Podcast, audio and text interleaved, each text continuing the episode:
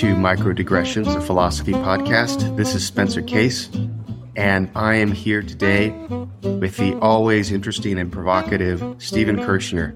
Steve, how are you doing? Doing well. Glad to be on here, and uh, very much appreciate the invitation. So it's real. It's a real pleasure to be on with you, Spencer.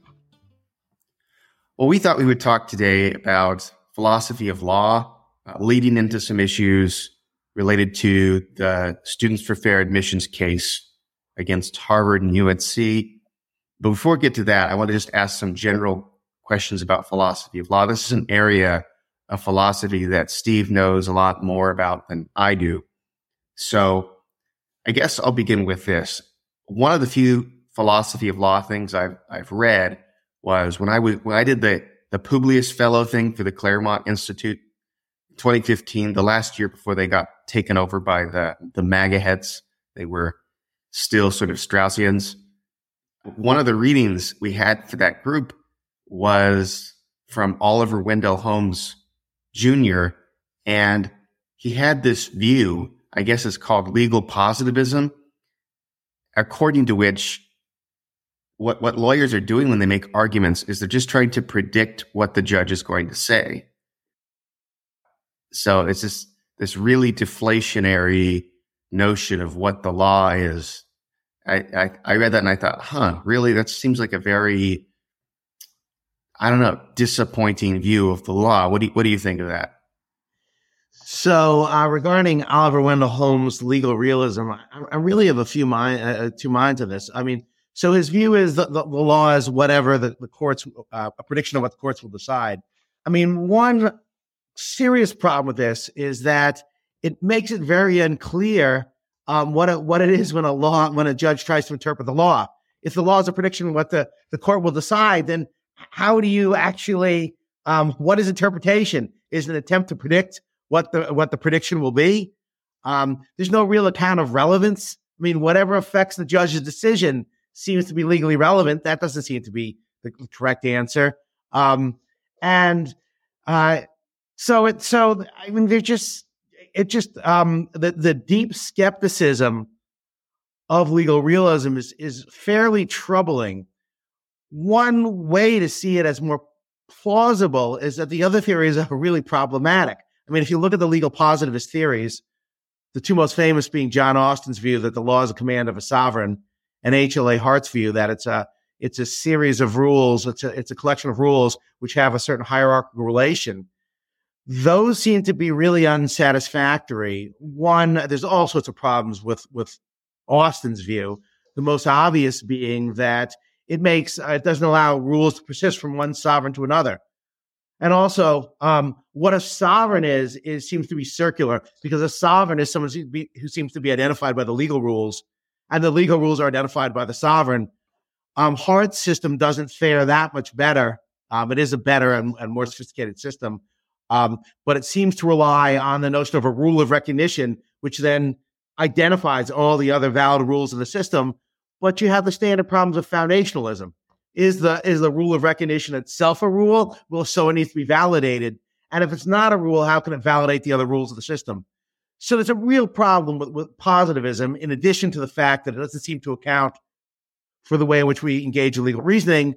If we instead say, okay, we should include principles as well as rules as constituting the law, there's real problems with, you know, how are these principles identified and how can, you know, democratic accountability allow for them? So as completely frustrating and unsatisfactory as, as Oliver Wendell Holmes' system is, the question is, is it better than the competitors? And, and I think that's a, that there's a real question whether it is. Yeah, I'm just stuck on this idea like, okay, here I am. I'm the judge and I'm listening to the arguments. And what I'm trying to do is predict what I will say when deciding so, the case. Yeah, I mean, you might think that um, a better account of legal realism is Jerome Frank's claim that the law is a specific decision about a particular situation. Um, but if that's true, that means that where the court hasn't decided something, there's simply no answer as to what the law says. And I think a better interpretation of both Holmes and Frank is just to say that there is no law.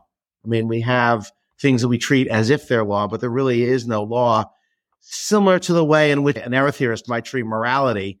you might think that the legal realists treat uh, law. They say, well, uh, you know, if, if there were law, here's what it would look like, or you know, we'll act as if there is law, but at, in some in some deep sense, there is no law.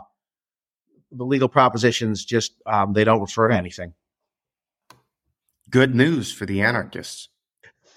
That's sad but true. I, I, I guess that's right. I mean, I, one way to be an anarchist certainly is, is, not just to say that there that the law is unjustified, but to say that there is no law. I mean, so that from the perspective of someone who practices law, or from the perspective of a judge, it's got to look something like what um, Frank or Holmes is saying, because you think, are, are the results really dictated to you by the language of the statute, um, the facts of the case, or some combination of those? And at least in hard cases, you know, the plain meaning of the rule doesn't decide the case. The answer seems to be no. You seem to have an enormous amount of discretion. You, you know, a, a, real clear case of this is the affirmative action line of cases, particularly, um, you know, things like Bakke and Grutter, Gratz, and most recently the Harvard and UNC cases because you might think, look, the, the, just the, the, considerations cut in all sorts of directions. there doesn't seem to be any decisive argument, even if one were to think, which I do, that affirmative action is unjustified on consequential grounds. You, you might think the law here is just a mess. I mean, it's unclear what we should be looking at, and it's unclear the conclusion to which it leads. So I started to read this article at the Dispatch that sounded like it was going to be a really interesting article, but I don't have a paid subscription. So I only read the first paragraph and a half or something like that. It, it, uh, was a, on, on free speech and cancel culture. And I think it was called free speech as a, a balancing test or something. And I think this is what he was going to say is like, uh, yeah, the pro Hamas student sets Harvard deserve cancellation or whatever. They deserve accountability for their words. And here there's just a balancing test. But he, he begins by saying lawyers hate the words balancing test because it means there's no bright line. And it means you have to rely on a judgment call, which, although there might be better and worse judgments, is going to seem subjective because somebody else could you know, with equal consistency, say, well, I've I've resolved the balancing test and I've added up it, it, to put it in David Enoch's terms, I've added up the plausibility points differently, and it's hard to see what there is to be said against it.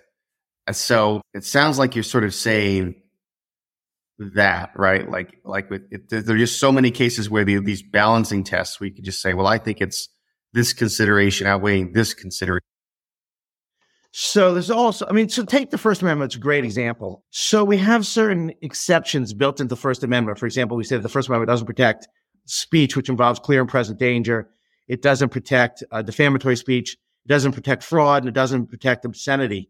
And you might think, okay, well, where do those exceptions come from? It's not clear the legislature intended them. And it's not in the text itself, right? It's not part of the plain meaning of the text. It's unclear if this was part of originalism. That is, it's unclear if it was the original understanding of the text or if it was the original intent of the text. So, how is it that you get to carve out these exceptions to freedom of speech based on something that it's that it doesn't seem to satisfy the plain meaning test or satisfy the two originalism tests? So, yeah, I mean, there's a real problem there. And if you use a balancing test, it's even worse because balancing seems to be the prerogative of the legislature, not the judiciary. Not only is the judi- it doesn't seem to be part of the judiciary's job, but second, it looks a lot more like lawmaking than law interpreting. So, yeah, I mean, I think there's a real problem with balancing tests. On the other hand, we tend to think, look, I mean, these laws are not absolute. I mean, one of the reasons of having strict scrutiny is to say, um, yeah, there's certain considerations, which are just so overwhelming that basic morality is going to require that we allow this to happen. But but the question is, are we creating new law? Or are we interpreting the law? It seems very much like we're um, creating law, and again, that's not the, that's not the judiciary's role. So, yeah, I mean, even the sort of considerations that the judiciary has to consider. I mean, should it consider? I mean, just just for a few examples, you know, should it consider ordinary language? Should it consider precedent? So all courts consider precedent. They give it serious weight, but it's a little bit hard to see why. I mean, precedent is not set by the legislature. It's set by previous courts. Previous courts, again, are not lawmakers. when we look at things like original intent, original intent is something that courts look at quite a bit and, and put a lot of weight on it. But it's it's unclear why original intent should have any importance. I mean, after all, individuals have intention. You know, Spencer has an intention, Steve has an intention because uh, we have minds, but legislative bodies don't have intention, right? They're, they're collections of individuals. They don't actually have an intention. Second, it's unclear how we would aggregate intention votes. I mean, who counts? Who only people who voted for a bill or the people who voted against it? Or the people who voted against it, uh, voted for it and read the bill? You know, regardless of whether they read the bill. And even if we should look at the um, the intention of the particular people who ratified something, there, there's a question of what at what level do we look at the example they had in mind, the definition they had in mind, or the goal they had in mind? It seems we have to determine the level at which intention operates. What happens if the people who ratified the bill had a second order intention that you not consider their first order intention? That is that you look at the plain meaning, right? They, their intention with regard to the bill, for example, let's say the 1964 Civil Rights Act you know, Title VI, which bans discrimination. It might be, look, they want, their intention was that you looked at plain meaning. And then fourth, and a very serious consideration is what does this do to, the fair notice and legislative accountability? I mean, the average citizen doesn't have the time or even the means by which to figure out what some legislator thought to sort of pour through the legislative record and look at their speeches and, and try and use other historical mechanisms to determine what the person um, intended. So, I mean, there's all sorts of reasons to be theoretically extraordinarily skeptical of original intent. But if we don't do that, it's not clear. It's unclear what concept we're talking about. It could be that we're taught that there are um, different concepts out there, and the concept that's expressed by the word or the phrase in question seems to be identifiable only if we look at the speaker's intent. So it just seems that it's really unsatisfactory. Our options are terrible here. Either we can't, you know, get past issues of ambiguity and in some cases vagueness without looking at original intent, or we have to use these fictions of intention votes or a collection of people having a single intention, which is simply not true. Yeah. So I guess my sense here, I don't have a, a deep understanding of of the debate here, but I lean toward something like an original intent view, I suppose, because the thought is that it places some constraints on the Supreme Court. Like, I don't want them just generating whatever they want based out of the text that's in front of them. Uh, it, seem, it would seem to give the courts too much power. And so I, I think that something like original intent, something like that kind of interpretation, or would, uh, I don't know, it has a usefulness to it, even if it's philosophically unsatisfactory. But note, and I'm highly sympathetic to your, your concern here, but if your concern is about usefulness, then isn't the case that if you were a judge, in a judge case or justice case, wouldn't you then be pushing a policy preference of yours, right? Which is just to limit the role of judici- of the judiciary. Wouldn't that be exactly the sort of thing that the legislature should do? Shouldn't policy considerations be done by the legislature rather than the court? So, in some sense, you're citing a policy consideration to support your theory of interpretation.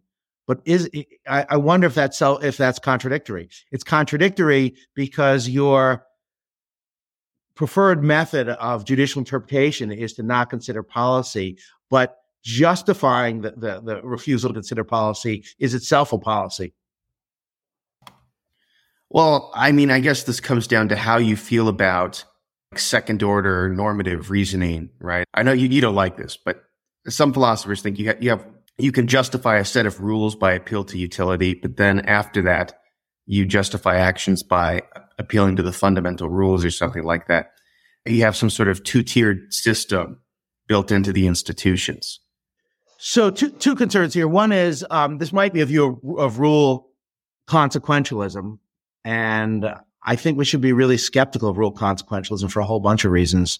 Um, one of which is it just seems to be irrational, the standard kind of J.J.C. Smart rule to put a, a rule between you and what you know to be the right answer. But there are other considerations as well. I mean, what if you have competing rules which have equally good utility? Is it the case that an act that is permitted by one rule and not another is both right and wrong, or is neither?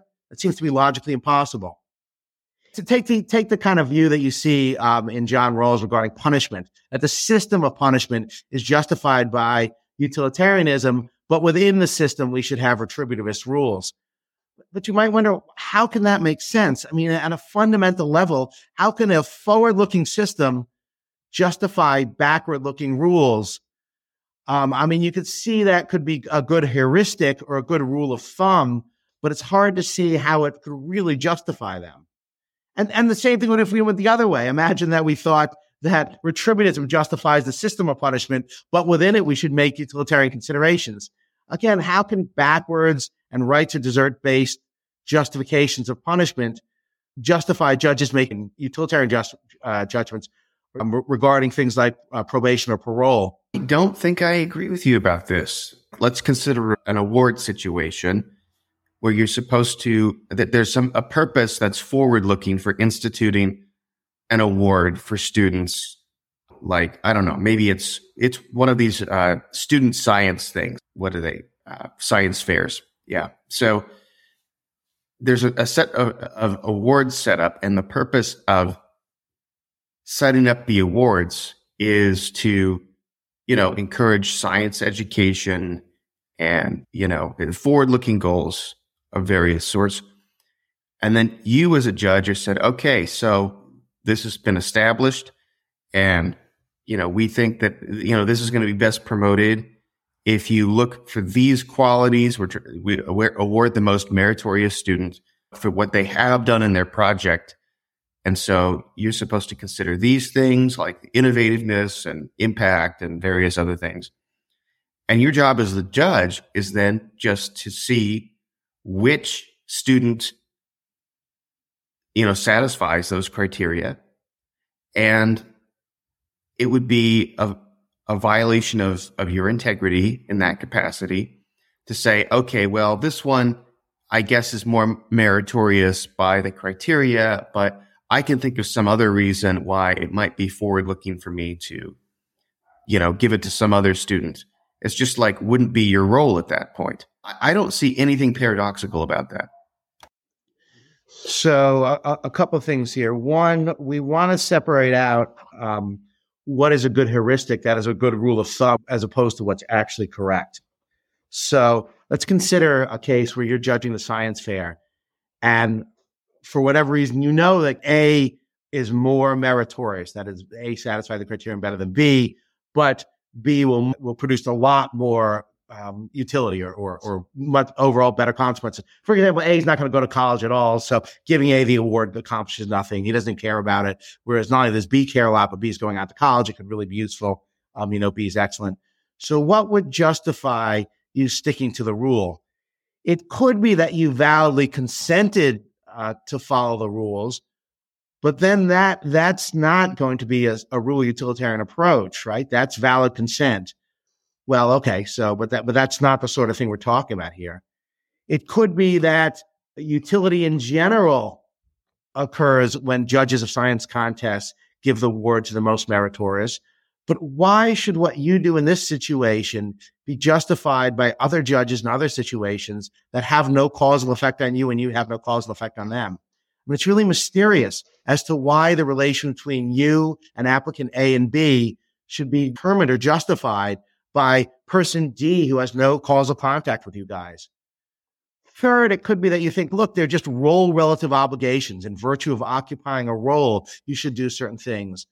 But role relative obligations are really mysterious. I mean, how is it that you get an obligation to decide sign ca- contests in a certain way um, simply by occupying a role, unless it's because you validly consented to it, or unless because fairness dictates it, or unless it's because of utility.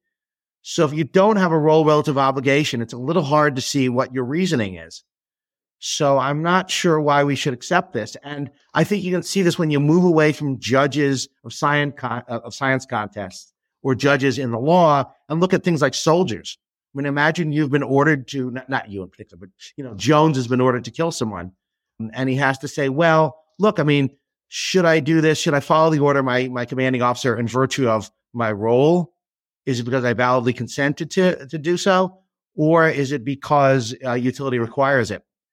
There, it's a little less obvious. That's kind of the role relative obligation is going to explain it. Um, but if we move towards either utility or valid consent, then it doesn't look very much like a rule consequential system. So I'm wondering why you think we should have different rules, if if we should, for soldiers and for judges. I am uh, somewhat skeptical that role relative obligations for soldiers go as far as they're tr- traditionally believed to go. You know, so but that is because being a soldier involves taking human life. So I think we paper over a lot of that with this like moral equality of combatant stuff. You know, I have skepticism of that. I don't have a general skepticism of role relative obligations. I just think that this is utterly routine.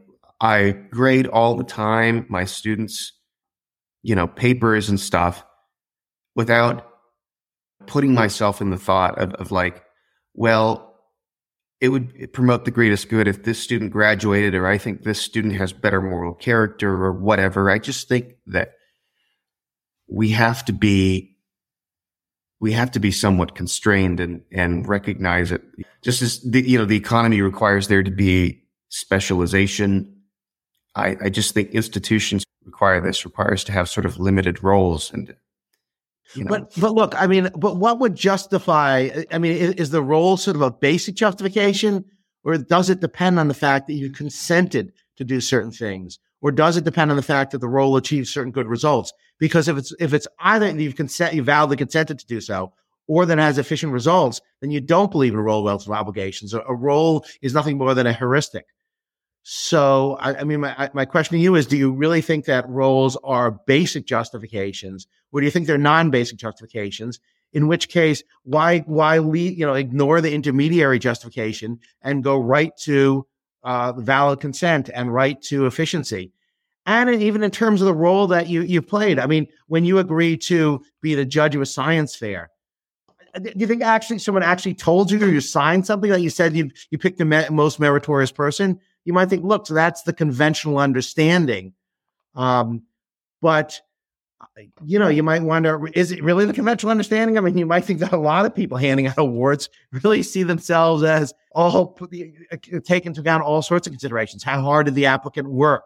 How important is the person's discovery, independent of the caliber of the discovery itself? I guess my question is, do you think that the role obligation is basic, or do you think that it depends on something like valid consent, efficiency, or perhaps desert or fairness? I don't have a whole theory of this worked out. I'm not sure exactly what to say, but I do think that very often we have actions that only really seem rational when you have faith in some kind of process that others are, are uh, coordinating their actions in a certain way. And I, I guess that's what I'm what I'm doing. I, I mean, notice that there, there, are real issues here. So you might think, and you see this with regard to Supreme Court and nominees for the Supreme Court. Do you think a Supreme Court nominee, um, part of um, his or her job is to consider justice? And you might think, look, even if there is a, a, a role obligation, we still want to know what that role obligation is and what shapes it. And here we don't even have an agreement. I mean, some people think, look, the job of a, of, of a Supreme Court justice to call balls and strikes. It's not to promote justice. That's just not part of the job description. And other people think, absolutely, you have to do this, in part because you're determining the best conception of a concept, or just because that's what we want Supreme Court justices to do. That even though we have a distinction between making law and interpreting law, really what they do is in the gray zone between the two. And I think this is true in plenty of cases. Is it the case that a soldier's job is just to follow the commanding officer, or is it also to follow the commanding officer and follow the rules of, of uh, warfare? Or is it uh, three part to follow the the, the commands of uh, the, the, orders of commanding officer, follow the laws of, of, of warfare, and also do what's just.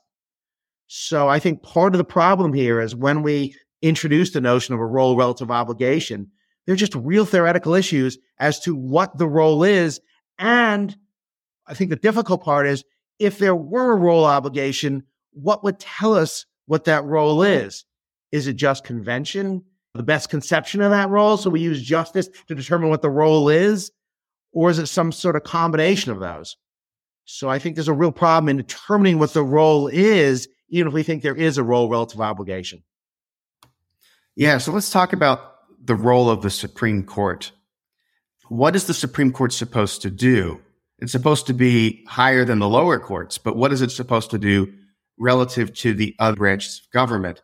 Now, the conventional answer is that the legislature makes the law, the Supreme Court interprets the law, and the executive branch enforces the law. That's sort of the, I don't know, third grade civics version of it. Although, in fact, every branch has to interpret its own role in a certain way. And there's also a real question about whether you can distinguish interpretation from legislation. I can imagine a dictator telling the legislature, oh, yeah, you can pass whatever laws you want. My role is just to say what it means. That's like Stalin saying, yeah, we'll have a vote. I'll just be the one to count it, right? I, I, think that's a really good point. We have a job that Supreme Court justice does, right? Which is to interpret the law. And we think, look, there's a distinction between interpreting law and making the law. But I mean, underlying that description are two issues. Number one, what is the law, right? Does the law include morality or not, for example? Or even is there law or the legal realist right? There's no such thing as law. But second, how should you reason? For example, should you consider efficiency or what weight should you put on precedent?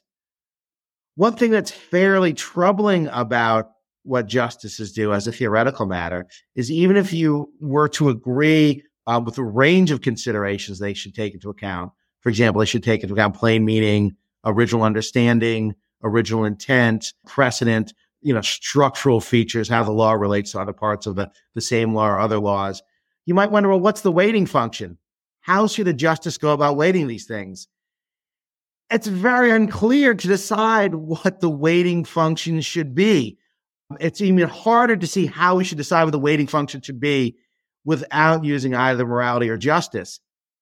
But if we have a weighting function, and if it depends on morality or justice, we're edging very closer to making law and far away from interpreting it. And in addition, we have certain mysteries. Why should the Supreme Court be bound by what pre- uh, the Supreme Court has decided in previous cases? After all, that wasn't the legislature. They weren't authorized to create law. I mean, people say things like Ronald Dworkin says, well, we want to have the law have integrity, right? Should have coherence over time. But you might think, well, why is coherence over time more important than getting the correct interpretation or doing what's just?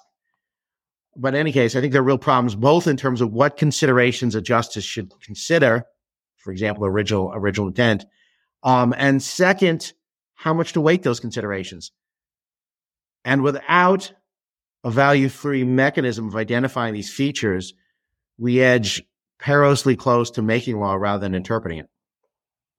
If you're a Supreme Court justice, you should be guided by some principles of justice, but I guess you, you would also be constrained by the text of what you're supposed to interpret in a certain way. You could go for the interpretation of the law that is that is most just in answer to the question about precedent, I guess you could also say order is a value. Maybe it isn't justice, but order, just stability of the system has at least significant instrumental value. So you've got these various things to weigh. How to weigh them, I, I don't know. I, I suppose the thing to say is that there might be a number of different uh, ways judges might weigh them, but they should have integrity with themselves. They shouldn't uh, choose to weigh different things differently based on a preferred result or something like that for partisan reasons to say, I'm going to defer to precedent in this case, not this case or something. The thing that I think both of us, right? Like the, the whole emanations and penumbra thing in Griswold is just like, where did this come from? What is this? So I think you make an excellent point, but even the notion of order again i mean I, I gather i hear what you're saying that you know weighting is, is going to be an issue for lots of things there's nothing you know perhaps there's nothing distinct with regard to law here but here we have a real issue of um, to what degree should we look at order for example imagine that you were a justice and you thought that due process that there's no substantive due process it's just procedural and so the whole line of substantive due process protection is just flat out mistaken or perhaps you thought that the Commerce Clause right, restricting federal power to controlling interstate commerce is really limited. And that, that the Supreme Court precedent has been horrendous, violating the plain meaning of, of the Commerce Clause, the original understanding and the original intent. And you think, on the other hand, you know, we have a long period of time in which the Supreme Court has given this this very permissive interpretation of the Commerce Clause. And you say, okay, well, look, order is important here. Okay. And so we say, okay, order is important here, but so is getting the correct interpretation. And you think, okay, we need to decide how to balance these. Now, one issue is well, how do we balance them? Not not just in the in particular case of the Commerce Clause, but even in theory. But second, how does that intersect with the role? I mean, if your role is to get the correct interpretation, why should you look at order at all? Why shouldn't you say, look, the the Depression era judges just got it dead wrong. We we owe, uh, owe them no duty to follow what they're doing. I mean, by analogy, imagine that uh, you and your wife adopt a child, and the previous parents have these rules, but you decide they're terrible rules, uh, really bad for the child and unjust on top of them. Why wouldn't you say, look, you know, there's a new sheriff in town. There are new rules. I, am not going to be order schmorter. I mean, what matters here is that, you know, my, my adopted child grow up happy and healthy. And I just don't care about those, those, those past decisions. And you think, okay, well, you know, coherence is important. We want to have integrity in terms of the narrative or we want to have order, we want to have predictability. Okay, but why aren't those just features of what's right or good rather than a separate value? And if we're trying to figure out what's right or good, why not just go directly to that rather than treating order or integrity or coherence as a separate value? So I think that when it comes to weighing those things, you do have to have some eye to what the just outcome would be right? Um, but sorry, why isn't though order and coherence just part of the just outcome rather than a competitor to the just outcome? I mean, a just outcome for society, maybe not in a particular the particular case where you're deferring to precedent. Right? There might be a really good argument from justice that a particular line of precedent was flawed, but it's been there for a hundred years, and the whole system would be thrown in chaos if people didn't know what to expect. Every new Supreme Court is going to reinvent the wheel every every however many years. Yeah, if you just aimed directly for justice every time, it would not be would not be well, good. I, so my question is just a, a, a more limited question. Why isn't order or predictability or things like that? Why aren't those just part of justice rather than competitor to justice? Why don't we say, look, we want to figure out what justice requires, um, sort of order, accountability, stability, are just part of uh, justice based considerations. So, I mean, he, here would be an example this would come into play. Imagine that someone were a pro life justice and he were to think that abortion is the slaughter of innocent children. Well, you might think, why should we pay any attention uh, to order and stability when it's competing against such a massive injustice? Whereas on the other hand, you might think discrimination against Asians or whites in the admissions to elite state universities. Sure, that's an injustice, but there's a lot of reliance on the previous rules. And it's not the same sort of injustice as the pro lifer would claim, slaughtering innocents. So there, order and stability should have a lot more importance. I can make sense of that. The reason I want to say it's not the same value is it just seems that we can think of cases where they're in conflict. But how that conflict should be adjudicated depends on how serious the disorder and how serious the injustice of the particular precedent. So let me ask you a particular case. Imagine that we found, and I, I, don't know this to be true or false, but imagine that we found the following. The people who wrote the Constitution did not think that due process was substantive. And even if they had thought it was substantive, they would not have thought that it protects the gay lifestyle. Now, if you were a judge, would you say, well, look, we're already, you know, a century into substantive due process or something like that. And clearly for protecting fundamental freedom, that includes the right to engage in the loving relationships of your choice. And that includes sexu- certain types of sexuality. So if you're deciding, look, order and stability is important, but so is getting it right. I mean, do you do some sort of balancing test. We say, well, this is really a fundamental liberty and sort of order and stability are just going to have to give way? Or do you say, look, what does justice require? And then try and say, well, look, order and stability are part of a just society because people have to predict the laws. And if that's the case, then haven't you put a view that seems to be in sharp conflict with your earlier view of judicial restraint? That is, if judges have to look at justice, not to decide whether or not precedent is applicable, but also its weight, then haven't you moved far away from the judicial restraint model and moved very much towards a judge who considers justice exactly the opposite of the sort of judicial restraint model um, that you and I both have sympathy toward? So if the judge is deciding, and I actually have thought about this, I guess I'm inclined to think like I did not find that like the legal arguments for the Obergefell decision. I did not find that amazingly persuasive, but I also wouldn't want the Supreme Court to overturn it at this point. It's been about a decade of it being the constitutionally enshrined right for gay people to get married and to overturn it, I think there is such a thing as reliance interests. Okay, so does that mean that I'm saying there are no institutional rules or, or there's no role based obligations for the Supreme Court? No, I think their role based obligations include making their b- best judgment about things like reliance interests and precedent. It's just a, I'm imagining a broader sort of role where they have to weigh these sorts of things. Fair enough, and, and I'm highly sympathetic to your approach. But but I do know that once you allow in substantive due process, if it really wasn't there originally, um, we move ever closer to emanations and penumbras, right? I mean, that's how you get to substantive due process by looking at things like, okay, what's tied in with what we think are the basic rights. So let me just give you a, a, couple examples of things that you might think are basic rights, but the court does not think is basic rights. Consider the freedom to contract. You might think that's a fundamental right. It certainly was something that, that John Locke thought was a fundamental right. And it's something that the founders probably thought was a fundamental right. But if we have a, a fundamental right to contract, it's a little clear how we get things like OSHA requirements, right? Health and safety requirements in the workplace, or minimum wage laws, or even laws against sexual harassment. So my my concern here is that once we allow law to be created and we move away from the founders' vision of what they think are the fundamental rights that trigger some sort of due process, looks like we've moved very much towards not only an activist judge and not only a judge which shows very little restraint, but a judge which is creating law whole cloth.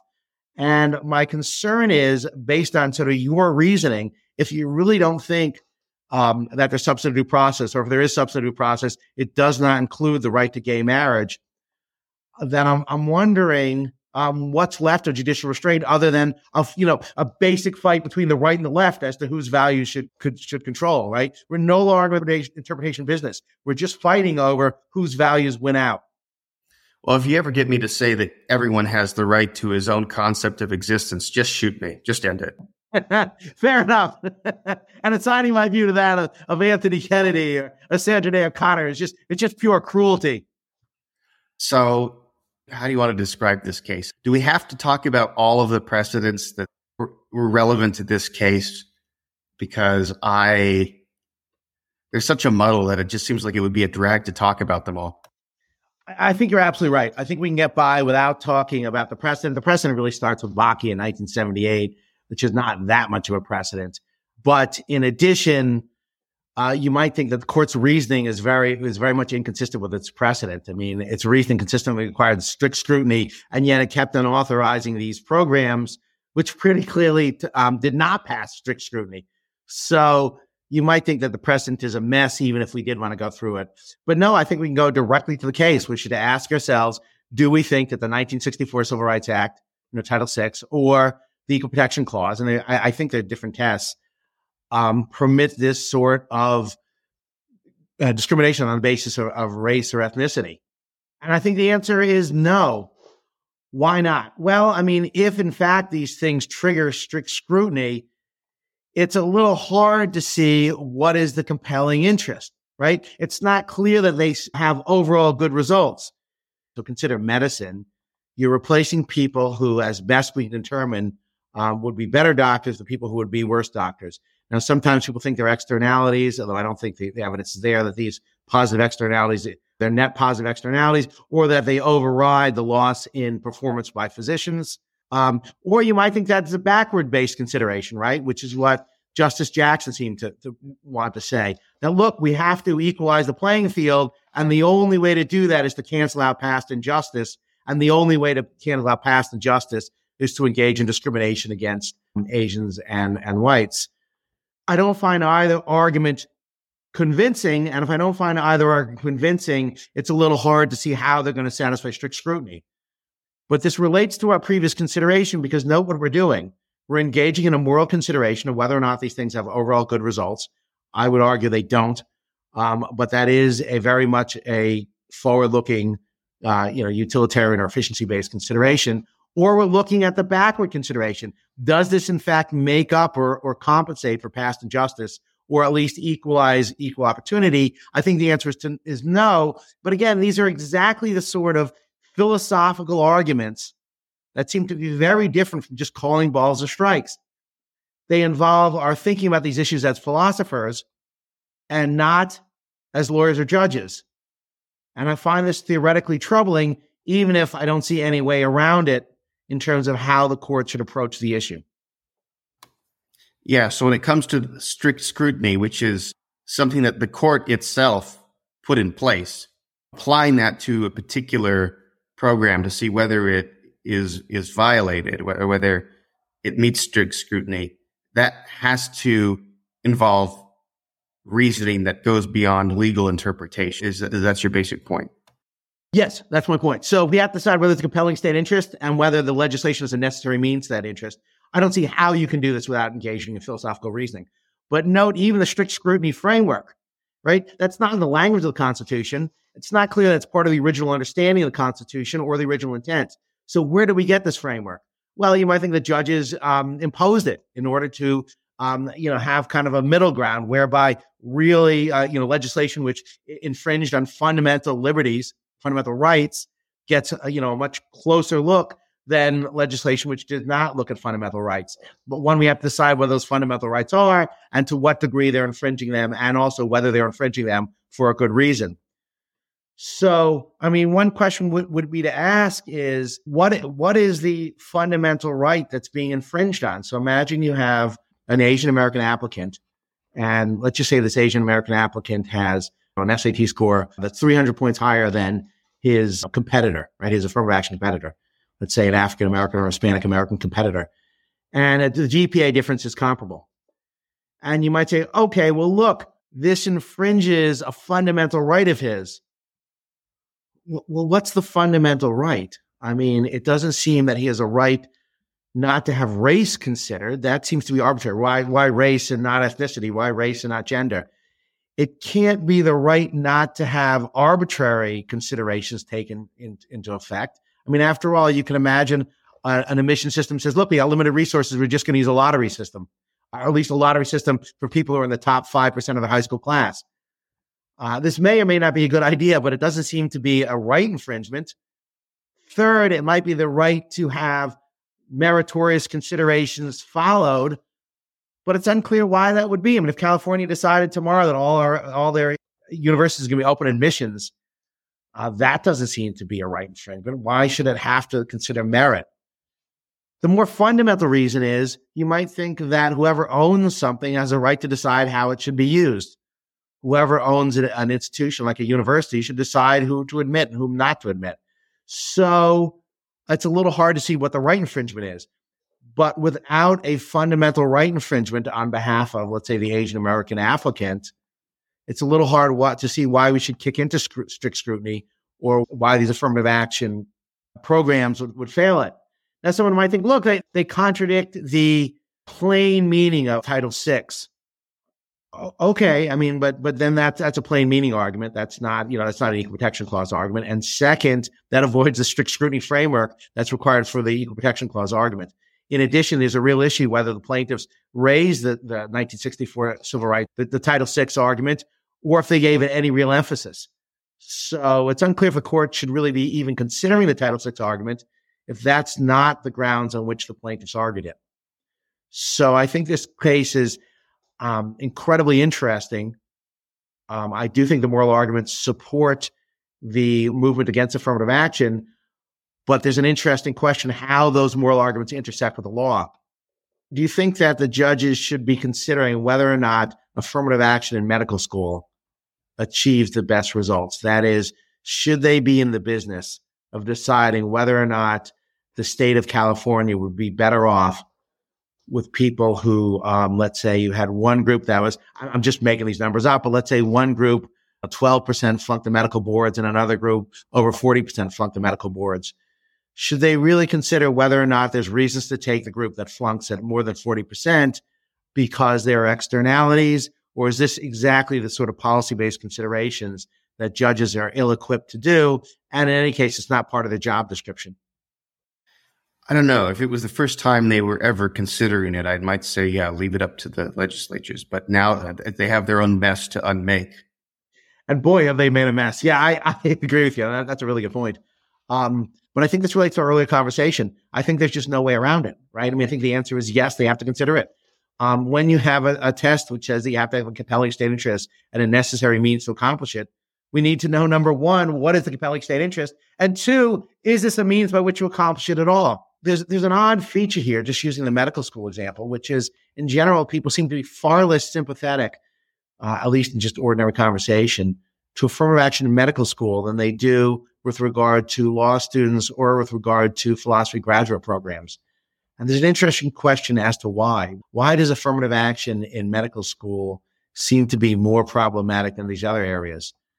a standard account is well there's just more on the line there's people's lives on the line there's people's you know severe health implications on the line but one that's not so obvious to me i mean lawyers control this country right they form a, a large number and often a majority of the legislature and of the governors so i'm not sure that that's true but second um, even if that were to be true still you might think it's just a matter of degree not in kind better philosophers make universities better. They make for better philosophy, better lawyers make for better, a better legal system and better judicial decisions.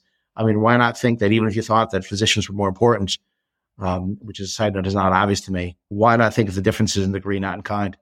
It might be a, a matter of degree rather than kind, but if so, it's a, it's a substantial, it's a substantial degree. Yeah, I mean, I, I think that's a really good point. I mean, you know, if you have have some groups that are that are just consistently being at the bottom of their class, and flunking the boards at a much higher rate, you think, look, the likelihood of them killing or harming people is, is noticeably higher. And that itself should achieve a lot of weight. But I am worried about the following arguments. One thing is that when you look at the Students for Fair Admissions case, what you discover is it's not clear that the Equal Protection Clause should really should be interpreted in a colorblind manner. I think the sort of weight of precedent supports it, but there are things like um, as as Justice Sotomayor points out, the Freedmen's Bureau Act of 1865, uh, Civil Rights Act passed in 1866, and the know, money given for destitute uh, colored women and children in, in 1866, which suggests the the intention of the people who passed the Protection Clause was not to have a colorblind constitutional provision. Um, and in addition, if if I remember correctly, which I which I might not, if if there were segregated schools in DC at the time that the 14th Amendment was passed, there's some reason to believe that they were interested in remedying um, racial injustice rather than having a colorblind constitution. And we, we then return to the view should the intentions of the people who passed it matter, or should we look at what they actually passed?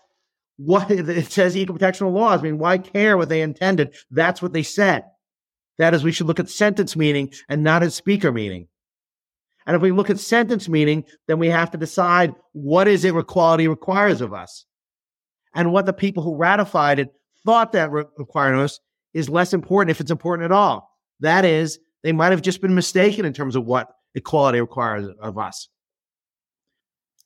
I remember uh, Thomas disagreed with Sotomayor on this, and he, thought the Freedmen's Bureau and the Civil Rights Act of 1865, although they applied to uh, black people at the time, were based on condition and were consistent with the colorblind reading of the Constitution. So, what do you think about that rejoinder? So I actually find that pretty convincing, to be honest with you. I mean, that they're aimed at sort of slavery rather than than race. I'm, sympathetic to that, and I also think that look, if you look at overall what they're trying to accomplish, um, I do think that they were trying to uh, accomplish something like colorblindness. But I, I suspect they were kind of schizophrenic on that. I mean, one draft of the Equal Protection Clause, again from Sotomayor's argument, very much used colorblind language, and that was rejected. Right? President Johnson vetoed some of these acts precisely because he thought it, it treated some groups differently than others, and and Congress overrode him. So I think that Thomas is right. That's probably what the ratifiers thought at the time. Overall, if we had polled them, again, I'm a little bit worried about saying, why should we pay that much attention to what they thought? Second, uh, even if we should, did they have a clean view of this? I mean, you might think, well, they probably didn't have, they probably didn't, you know, at least some of them didn't face these issues very clearly. Other ones probably couldn't care less. I mean, other ones thought, look, this is, you know, I, I have to ratify this for the country to move on. I, I just don't care which interpretation is correct.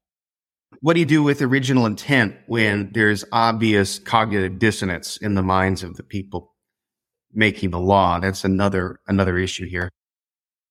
I think that's a severe issue here. I, I think overall, I think Thomas's arguments are better than Sotomayor, but I thought Sotomayor has some good arguments, particularly with um, the, some of the things I mentioned. The fact that Johnson, that President Johnson at the time vetoed some of these bills, um, and that the 14th Amendment rejected phrasing which looks very much like it was explicitly colorblind. Yeah, I mean, you might think one explanation of that is they were looking for a broader account of equality rather than just to remove race discrimination. So there are other interpretations of what was going on there. But yeah, I mean, take the, the Americans with Disability Act. There's an issue here as to whether or not a company should be required to make accommodations for the disabled when it results in the worker being a money loser for the corporation or for the firm. We really have to go back to what the, the people who voted for this thought? I mean, when they look at if it was relevant what they thought, they should have put in the bill. It doesn't matter what they said on the floor of Congress.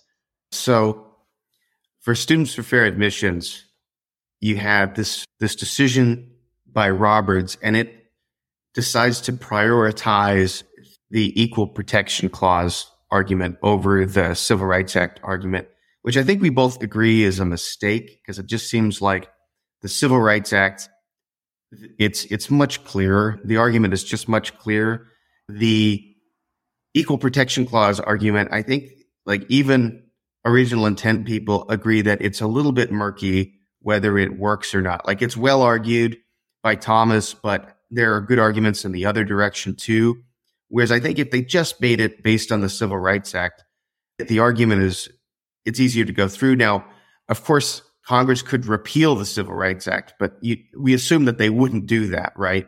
There's too much symbolic value so I, I don't know why they didn't just make the Civil Rights Act. I think it was Gorsuch who, in his concurrence, emphasized this. And I thought, yeah, that just should be the main argument.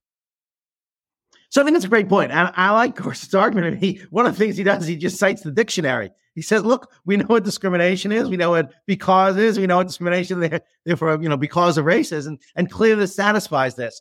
It's very much a either an original understanding or a plain meaning argument. It's very much direct. It strikes me as fairly mysterious as to why we would think that the um, Civil Rights Act, uh, particularly you know Title Six and Title Seven, would be uh, you know have roughly the same contents the Equal Protection Clause. I mean, they were passed for different reasons by different Congresses at, at different times. I mean, one concern here is a concern about procedure, right? If the plaintiff, the Students for Fair Admissions, either didn't emphasize the um, Civil Rights Act argument or didn't raise it altogether, you might wonder is that really a legitimate basis for deciding a case? That is, should the court freelance and make arguments that really were not presented and vetted in the either the written or the or the oral part of the case? I, there, I, I attempt to say these these cases are so momentous. The answer is yes, but it is a tough call. I mean, I think look, these things haven't been vetted. I mean, you know, litigants make strategic decisions, and those decision, strategic decisions should be respected. I kind of go back and forth. Um, and I'm curious what you would think of this as to whether the court should have said, "Look, we're just not going to address the Protection Clause argument. It contradicts the Civil Rights Act." And the protection clause argument is is um, there for another day. There's one other thing which I find extremely troubling about the case. We're seeing the effects of this right away. At the end of the decision, Justice Roberts says that, well, look, the universities may consider racial experience, but they may not consider race. Now, I am highly skeptical there's a difference between race and racial experience. And even if there were, the first rule is going to get um, completely eviscerated by the second rule. I'm not quite sure why racial experience is relevant whatsoever. I mean, Roberts suggests that it's relevant only if it's an indicator of some other thing, you know, like courage or, or resilience or grit. But one, I, I, doubt that's the case as well. But in addition, you're just inviting an exception that's going to swallow the rule. The first thing the universities would have been predicted to do, and in fact, already doing this, is just to ask questions about racial experience and then backdooring in exactly what they had been doing before, this time in terms of racial experience rather than race. In which case, what was the purpose of the decision? We're going to have exactly the same results, albeit with just a slightly modified justification. Yeah, I wish he hadn't said that. There's this weird thing about Roberts, just his constitutional inability to not be a complete weasel. Agreed. As you can see in the Obamacare case. I'm forgetting, I'm forgetting the name. It's. Sebelius. That was another case where Roberts did most of the arguing on behalf of the lawyers. Yes. So I think that's a really good point. But, but I want to return to the racial experience case in the following sense. Hold, hold on a second. To get back to that, if you look at the, what the Supreme Court decision says, he's pretty clear that you you can't just substitute racial experience for race and think that this is fine. You have to have some argument for why this bears on on some objective quality. It does open the door a bit, but I think people saying this this makes no difference. I think that is overblown. So I'm not sure why you think it's overblown in the following sense. Now, he says you have to introduce racial experience in terms of some other value, some other virtue that a person has. But, but I mean, how much investigation can you do? I mean, you're getting like short essays. What are you getting? Like 500 or 750 word essays, short interviews with alumni. I mean, how is racial experience going to differ in any way from, from race? Granted, there is a difference, and you might think, okay, look, perhaps this might distinguish between, um, for example, African Americans who grew up in very disadvantaged settings in places like Detroit or Camden, as opposed to, you know, African American immigrants or wealthy African Americans, some sort of distinction like that. One, um, this requires very fine grained judgments on behalf of admissions committees that have tens of thousands of applicants for a few thousand spots. And number two, even if there is, even if this fine grained distinction is something that admissions committee members could follow, what is the likelihood they're actually going to do so? I mean, why not think you're just going to have um, exactly the results you have before, but just put under different rationalization, especially now that people know not to write down um, the fact that just making simple racial judgments. In addition, how do we even judge these things? I mean, take two sorts of experiences. One is what it's like to grow up um, as a um, impoverished African American in Detroit and what it's like to grow up um, as a morbidly obese um, white woman in Connecticut. Um, you might think, okay, well, look, which is a greater disadvantage or which shows greater grit or courage or integrity?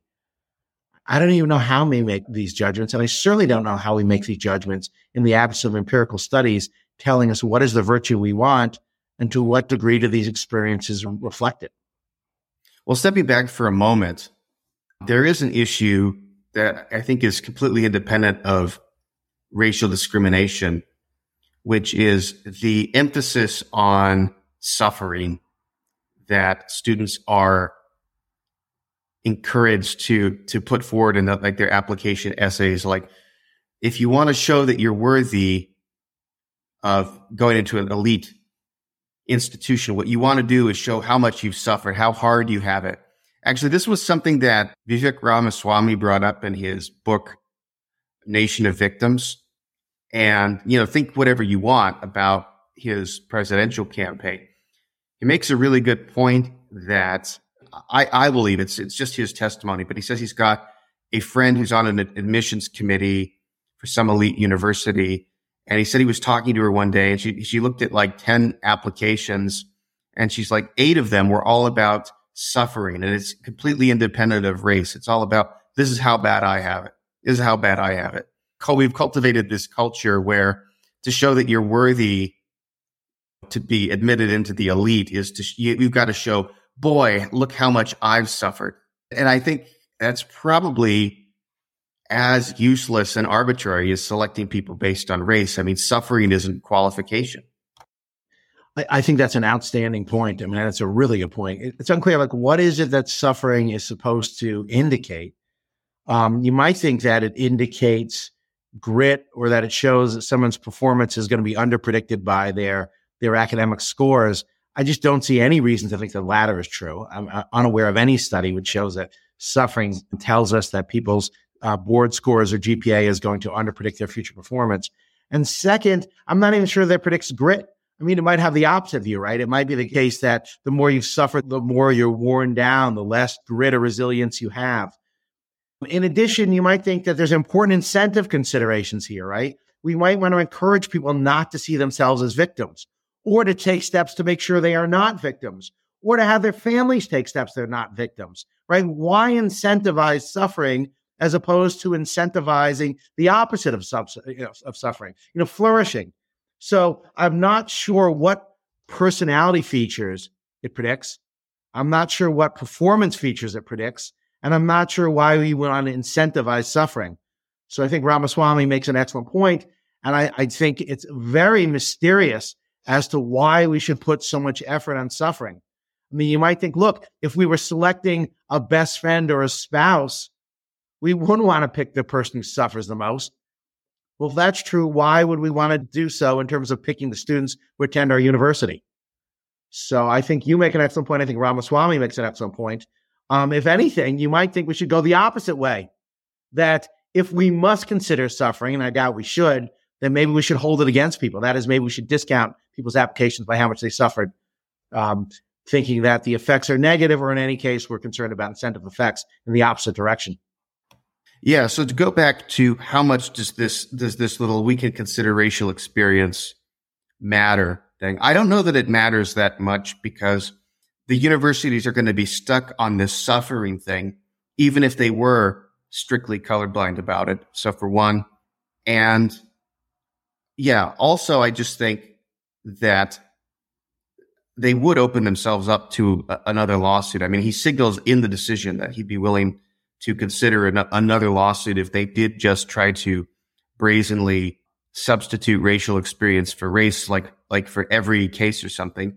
And the third thing that makes me think this is in California, where they really did try to cheat, and they have cheated, even uh, because they, they passed this was a proposition was it 206 or 209 um, i think prop 206 that eliminated race-based affirmative action in the state.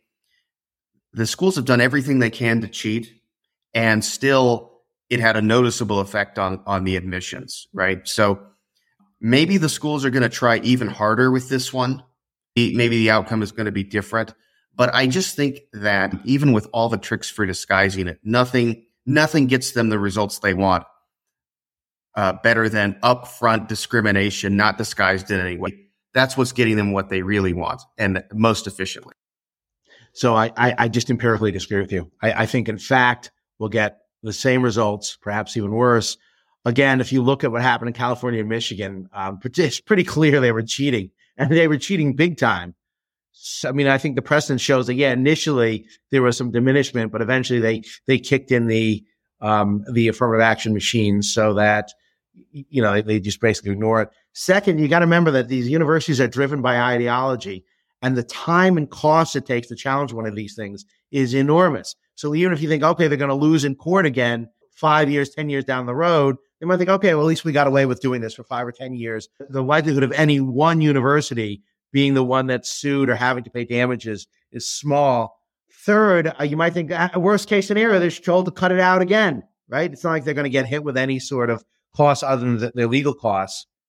Fourth, they're already doing this right? If you look at what universities have done, they've already switched to asking about racial experience, rather race. And so I, I just don't see it that this would be true in theory or in practice. Um, I think now that you have a safe harbor provision, that these universities will pursue it with full force. they've struggled like hell against the elimination of affirmative action in California. And they have complained about the limits that they, that, that they have on them because they can't do it openly. I think not being able to do it openly, it does constrain them, not as much as we would like, but it, but they do feel constrained by it. I think I, there was an article in the Wall Street Journal that noticed that, yeah, it does make a difference to their admissions, even though you're right. They are cheating, but cheating isn't, as, isn't as good. I, I mean, perhaps you're right. Perhaps, uh, perhaps it's going to sort of slow it down a bit, uh, but nowhere near, you know, reduce it um, significantly. I mean, here's an example where you can see the contrary. Look, the Supreme Court has said repeatedly from Bakke to Grutter to Gratz and ever in between that you may not use quotas. It's absolutely amazing how many large state universities are saying, telling departments, you can hire someone only if you hire uh, a disadvantaged minority or a woman. I mean, flat out saying, look, we're going to use an exclusionary quota. I mean, there's, there's no controversy as to whether or not the courts have said this okay. And yet, we both know cases where they're doing this, and they're doing this openly. Various committees, various search committees, various other committees the university will tell you, look, you have to have a certain number of disadvantaged minorities and women. That is, they're putting quotas on committees. If these universities feel confident enough to ignore the clear black letter law saying quotas are not okay uh, with regard to um, hiring or with regard to committee work or with regard to things other than students, right? It's not clear the Supreme Court has said they can even use this sort of preferential treatment with regard to faculty or staff. And yet universities do this as well without clear authorization from the courts. So what I would say is given that they're using quotas, which are in blatant contradiction of precedent, and given that they're using it in areas other than students, which have not been clearly authorized by the courts, uh, I think that even if you're right, even if it does slow it down, still we're, we're talking a minimal diminishment rather than a large scale diminishment. But again, it's just an empirical um, guess on my part. Yeah. So I wonder what you think will be the consequences of it in, in this respect. Do you imagine, because a lot of them are getting rid of test scores, that too is a consequence of the decision because they, they don't feel comfortable in relying just on the racial experience essays to nonetheless have this evidence of huge score disparities and who they're going to admit. So they, they have to get rid of the test scores or keep them gone after the COVID emergency gave some reason for, for suspending them for admissions. They have to keep that going to cover their tracks. So I just think as a matter of competition, I don't know when this will happen, but it seems like this should happen eventually that there's some school that just says, well, we'll take test scores We'll take test scores and we're not going to discriminate on race. And I just wonder how long, I mean, you and I have complained about elite institutions that have debased themselves and yet still seem to have the same cultural cachet that they had completely undeservedly. But it seems like if they're eliminating test scores and there are other institutions that are following the, the spirit and the letter of the law on this, if you've got some institution like Caltech that says we're going to take the top scores regardless of race, eventually they're going to take the place of the elites. I mean, wouldn't you think? Or well, they they perversely continue on in this zombie elitism for you know indefinitely. So I think you make an excellent point. I don't know why the markets are not working here. I mean, you might think, yeah, that more schools would do what Caltech does um, and say, look, we're just going to go with a straight numbers based account. And since the markets will declare us the winner, we're going to gain from doing this. Um, you might think that one of the Ivies would break away from this ideology and saying, look, or, Chicago, Duke, would say, look, we're just going to go straight, we're going to choose the top academic people and the market will reward us. Um, and almost no one aside from, like I said, Caltech, uh, as you pointed, Caltech seems to want to do this. I don't know why the market's not working better here. I'll give you another example. 30% of Harvard's admittances are what are called ALDC, alumni, children of alumni, children of donors, um, athletes, um, and children of faculty. I mean, that's a huge number. Why isn't the market punishing schools which are not choosing more carefully on the basis of merit? I just don't know the answer to this. But you see in other failures of the market, right? Given the size of the endowment, schools like Harvard or Yale could easily tell all their students you're going for free. Their endowment would pick up those costs, no problem, and would be a huge competitive advantage. And you think, well, Harvard and Yale are sitting at the top of the heap. Well, maybe the competitors are just a little bit lower that could afford it. You know, maybe like a, a Dartmouth or a Columbia or Cornell could do this and saying, look, we're just going to cut the, you know, uh, it's going to cost one third as much to go here as it does to go to our competitors. Markets don't seem to work in these elite, um, in these elite schools. I, I cannot see why, other than the, their ranking seems to be immune to market forces. I mean, you see this in, in philosophy department hirings as well. If a, if a philosophy department has a poor job of hiring and so they're not ranked as well as they should be ranked, no one has a skin in the game. No one's punished for making poor drafting choices for philosophy hiring. That's a real problem. And this seems to be the same thing true with regard to admissions to these elite schools. So yeah, I just I just do not see the, the market operating here. I'm not sure why it's not. I mean, one reason is that you don't have an overall quantification. So in something like sabermetrics in baseball, we can look at wins, or for per player, we can look at production. I mean, I don't know why we don't have a similar account of what is the, you know, the overall production per institution, or what is the production per graduate, or the income per graduate, or happiness level per graduate, or something which allows us apple to apple comparisons that makes an institution bear a price for doing a subpar job of admitting students or subpar job of hiring faculty. And I think we really need that. So I think your point's excellent. Now, the other little uh, qualification that has irked both of us in the decision there was there was a footnote that says, "Well, we we've yet to consider whether this applies to military academies." So that's bad for two reasons. And the one reason is there's no pressure whatsoever on military academies to accept this decision and stop discriminating, which they are, they have really ramped up.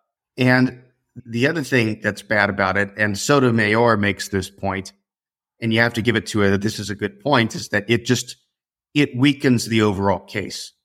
Because if you can say, well, we haven't considered military academies yet. She makes the point, well, you haven't considered religious schools either. Maybe it doesn't generalize to them. Or, you know, does this not generalize beyond any, beyond UNC and Harvard? Or why would you go out of your way to restrict the generalization of, of the decision? I just don't see why you would do that. So I think your point's an, an excellent one. It's outstanding. Why did they exempt the academies in the footnote and not other groups? there's a whole sort of reasons to think that they shouldn't have done this. Number one, if you think it's really important that we have the most meritorious doctors because the importance of, of doctors' performance, why wouldn't this be true with regard to men and women leading others into combat? Right? You would think it's really important that you have people leading others into combat who are responsible for their lives and making life and death decisions in terms of killing and letting die, that you have the best people available also with the military academies, they take a significant number of people from the high schools that feed into them rather than um, getting, you know, the, the best individuals they can um, who already graduated from high school. Why would they do that? It's hard to see how you would justify that. Even the very opaque process by which they admit people in the academies uh, makes things worse the cost for academies are unbelievable. You might think it really matters we have the best for the academies because it costs, let's say, nearly $500,000 per graduate. That's a lot of money to invest in a graduate. Doesn't that tell us we should invest in the best? And lastly, at least one of the academies shows preference for people who are Medal of Honor winners. So that is, depending on who your father or mother was, you get some sort of preference for admission. This is really mysterious, right? The Penn State wrestling team wants the best wrestlers. They don't care how effective your father was as a wrestler, your mother was a wrestler. They want the best wrestlers they should get. Why should Penn State or the University of Iowa care about the best, but the academy should not? So I think you make an excellent point. One, it's unclear how this is consistent with with well what they say elsewhere. Um, number two, whatever reasons they have for setting aside from the military academies would seem to apply uh, writ large. And third, if anything, the, the importance of leading men into combat, the cost per graduate, and just the emotional significance of these, these universities uh, to America's military leadership, not emotional, the significance of it to the Americans. All of these might suggest the opposite is true. That like medical school, we should emphasize merit to a greater degree rather than to a lesser degree than other institutions. You know, the one thing I disagree with in what you said is the Medal of Honor point. I actually think if a kid's dad was the, a winner of a Medal of Honor, yeah, I would definitely want to take him as a military academy for a couple of reasons. One is the apple doesn't usually fall that far from the tree. There's something to that heuristic. But then also, I just think there's got to be some impression of growing up with your dad being a Medal of Honor winner. Like you've got a lot to live up to and you're probably disciplined in a certain way. I would definitely give a, a strong preference for children of Medal of Honor winners. So it's an odd. I mean, so wh- why in this case would you break away from merit, but but not elsewhere? I mean, why not you know take other cases of people who showed like real grit? I mean, imagine someone grew up homeless and was sort of almost competitive enough to get into the Naval Academy. Or, or I'm curious as to whether you would do the same for the SEAL team or the Delta team. I mean, would you sort of give breaks for people trying to get qualified for those teams? Would you say you're, allowed just a little bit lower standards because you're a Medal of Honor winner? I mean, would you would you use that for Penn State wrestling? right? If Penn State wrestling is the best in the nation, would you say, look, I mean, th- there's things we want to promote being a Medal of Honor winner, or we think there's certain excellences that accompany that and accompany their, th- th- those households. If you wouldn't do that for SEAL or Delta team membership, and you wouldn't do that for Penn State wrestling, why should the Naval Academy or West Point be handled any differently? Is there any counterpart to the Medal of Honor for for wrestling? I mean, what would it be? A, a, gold medal in yeah, the Olympics? If your was a gold, it was an Olympic gold medalist. Um, or if not a SEAL team member, then you get lower standards to become a SEAL team member. I think there is a particular thing about legacy in military honor that might not translate to anything else. I know that sounds vague, but the idea of you know wanting to make good on your your father's reputation, I think it, it, there's a there's just something about the military uh, and this that might not be true in these other fields. Yeah, I guess my concern here is twofold. Number one, if there is something that honor we want to value, why not have statistically validated tests and test for it directly? I mean, why go at it indirectly? And, you know, I think whenever possible, we should use statistically validated tests. Second, we need some sort of evidence that a sense of military honor is important to performance. I mean, maybe it is, maybe it isn't, but, but, but how do we know this? I mean, I don't think we know this by sitting on, you know, an armchair. Now, I, I know that you're a veteran and that you're well familiar with the with the Army. But I mean, I guess twofold. I mean, why I think honor is even predictive of performance? And two, if it is predictive performance, why not test for it directly in some sort of statistically validated test, right? Test for people's attitude regarding military honor. Well, look, I, as a general matter, am all in favor of let's moneyball this as much as we can. Let's replace the personal and the subjective with cold, hard figures to the greatest degree possible. But I still think we're going to end up relying on some heuristics, well defined, limited scope. And I, I, think that one is one I would feel more comfortable with than the others. Also, how many of these exceptions are there going to be? You know, there just aren't going to be that many. It's a good point. And I didn't raise it because I think it has a large effect on admissions, unlike, let's say, the high schools, which feed into the academies. But I'm talking about the theory of it. And the theory of it is just look, I mean, you might think that the burden on proof should be very strong for those people who want to move away from statistically validated predictors. And that is anyone who says, look, we should give weight, let alone significant weight, to something that's not statistically validated, should bear the burden of proof. Why? Because we care about performance. We particularly care about performance when there's a lot on the line, when it costs a lot, or when it's important. Um, and I think that uh, those sorts of things matter here. They all seem to matter here. I mean, if you replace a son of a Medal of Honor winner, you give him a spot at West Point when someone otherwise would have been a significantly better uh, leader in combat. You know, there, there might be, and um, you know, in terms of expected value, there's a diminishment of the return to to the soldiers serving on him under him. I just think what would justify that? I mean, I, I hear your view that you think anecdotally being raised in a Medal of Honor when their family is going to predict performance. But with all due respect, and again, I know you're a veteran and incredibly bright guy on top of it. I, I just don't think you know that. I think, um, and I, I don't think we know that. No, I mean, I, I admit it's a it's it's a best guess. It's a best guess. And if the norm was that everything was was done statistically in a in a airtight fashion, would I want to introduce the, this one first deviation from that? No, that would occasion all sorts of slippery slopes. But but since since you know those sorts of things are ubiquitous, that's one that seems more sensible than than many of the others. Fair enough. Good point. I think that is all I've got to say about this at the moment. I'm modestly optimistic. Like if the Supreme Court changes it, of course, and then they, they overturn this decision, then it's all moot anyway.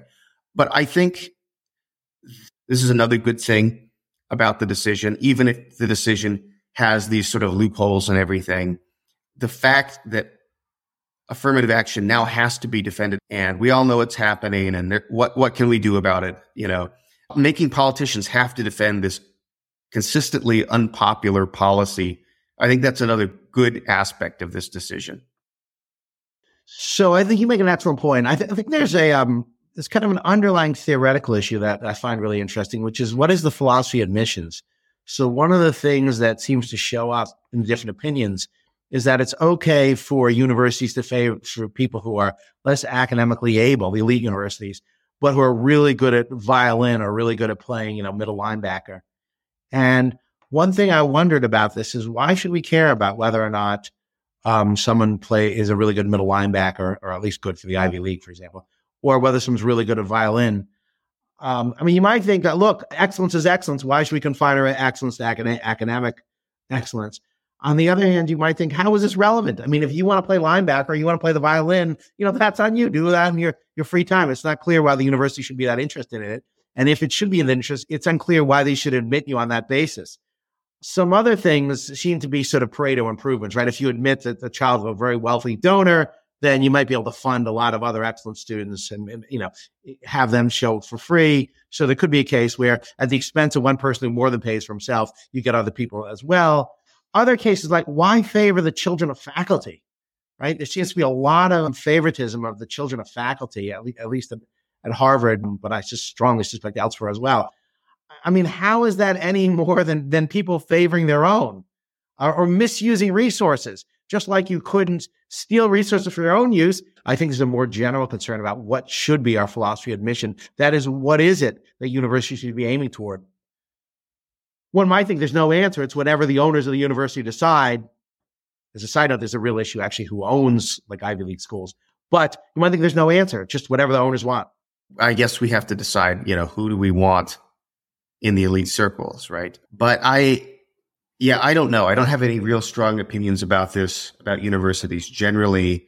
If you only go based on IQ and you don't have any musicians or athletes or whatever, I think you'd probably get a better school uh, it might be one that a lot of students would find a drag to go to, and it wouldn't be as exciting or vibrant as an environment. Maybe some faculty wouldn't want to teach there or whatever, but I, enough would. I just want there to be a few places that are as committed to like intellectual excellence as possible, undiluted by other goals. If there are other universities that like, hey, you know, we're not going to be in a lead school and we want there to be an orchestra and we want to have a decent football team and we want to have this kind of stuff. I think that's fine, I guess, but I want there to be places that are are genuinely committed to excellence. And it does bother me that even supposedly elite places are willing to dilute that commitment uh, to such an extreme degree as we've seen. So I think you make an excellent point. So Steven Pinker pointed out this a few years ago that only 5% of, of Harvard students are admitted purely on the basis of academic merit. I mean, in terms of your taste and my taste, I think it'd be more exciting to be at a university with nothing more than the, you know, the, the highest IQ people around. I mean, when you and I go to conferences, a lot of our friends who are philosophers, you know, we hang out with incredibly talented philosophers and we have all sorts of interesting ideas and discussions because they're so talented. Uh, so it might be that's more vibrant and exciting. But the more general point is why do we have markets in this area? I mean, why don't we have, let's say, you know, Penn saying we admit people purely on the basis of academic merit, and Duke saying no, we we also admit people based on you know whether or not you can play the oboe and whether or not you're excellent at squash, and then saying okay, well let, we can let people choose then. I mean, do they want you know, people choosing purely based on academic merit? Well, then you choose Penn or, you know, maybe Chicago. Or do you want people choosing on, you know, when they can do other things as well, play middle linebacker or they're, they're really good at, at, the, the harp. Okay. Then you can go just to make up names of just, you know, pulling schools at, at random here, you know, Duke and Stanford. But then we can choose. What's odd is that th- these, these universities are not specializing in any way. That is, they don't seem to be competing either in terms of price in terms of the type of students they they let in or even in terms of their message. One last thing, and that is, as you and I are well aware, they talk about diversity, but it's never diversity of ideas. It's almost always diversity of race or ethnicity or um, of sexual taste or things like that. But I mean, the universities really could select for diversity of ideas. They could let in, for example, uh, they could let in Hasidic Jews right? They could let in uh, white supremacists. Uh, they could let in people with felony records. They could let in people who are practicing polygamists. I mean, there's all sorts of people they could let in to introduce new ideas, or they could just let in people who are who are on the far right side of the spectrum. They don't seem to consider diversity of ideas.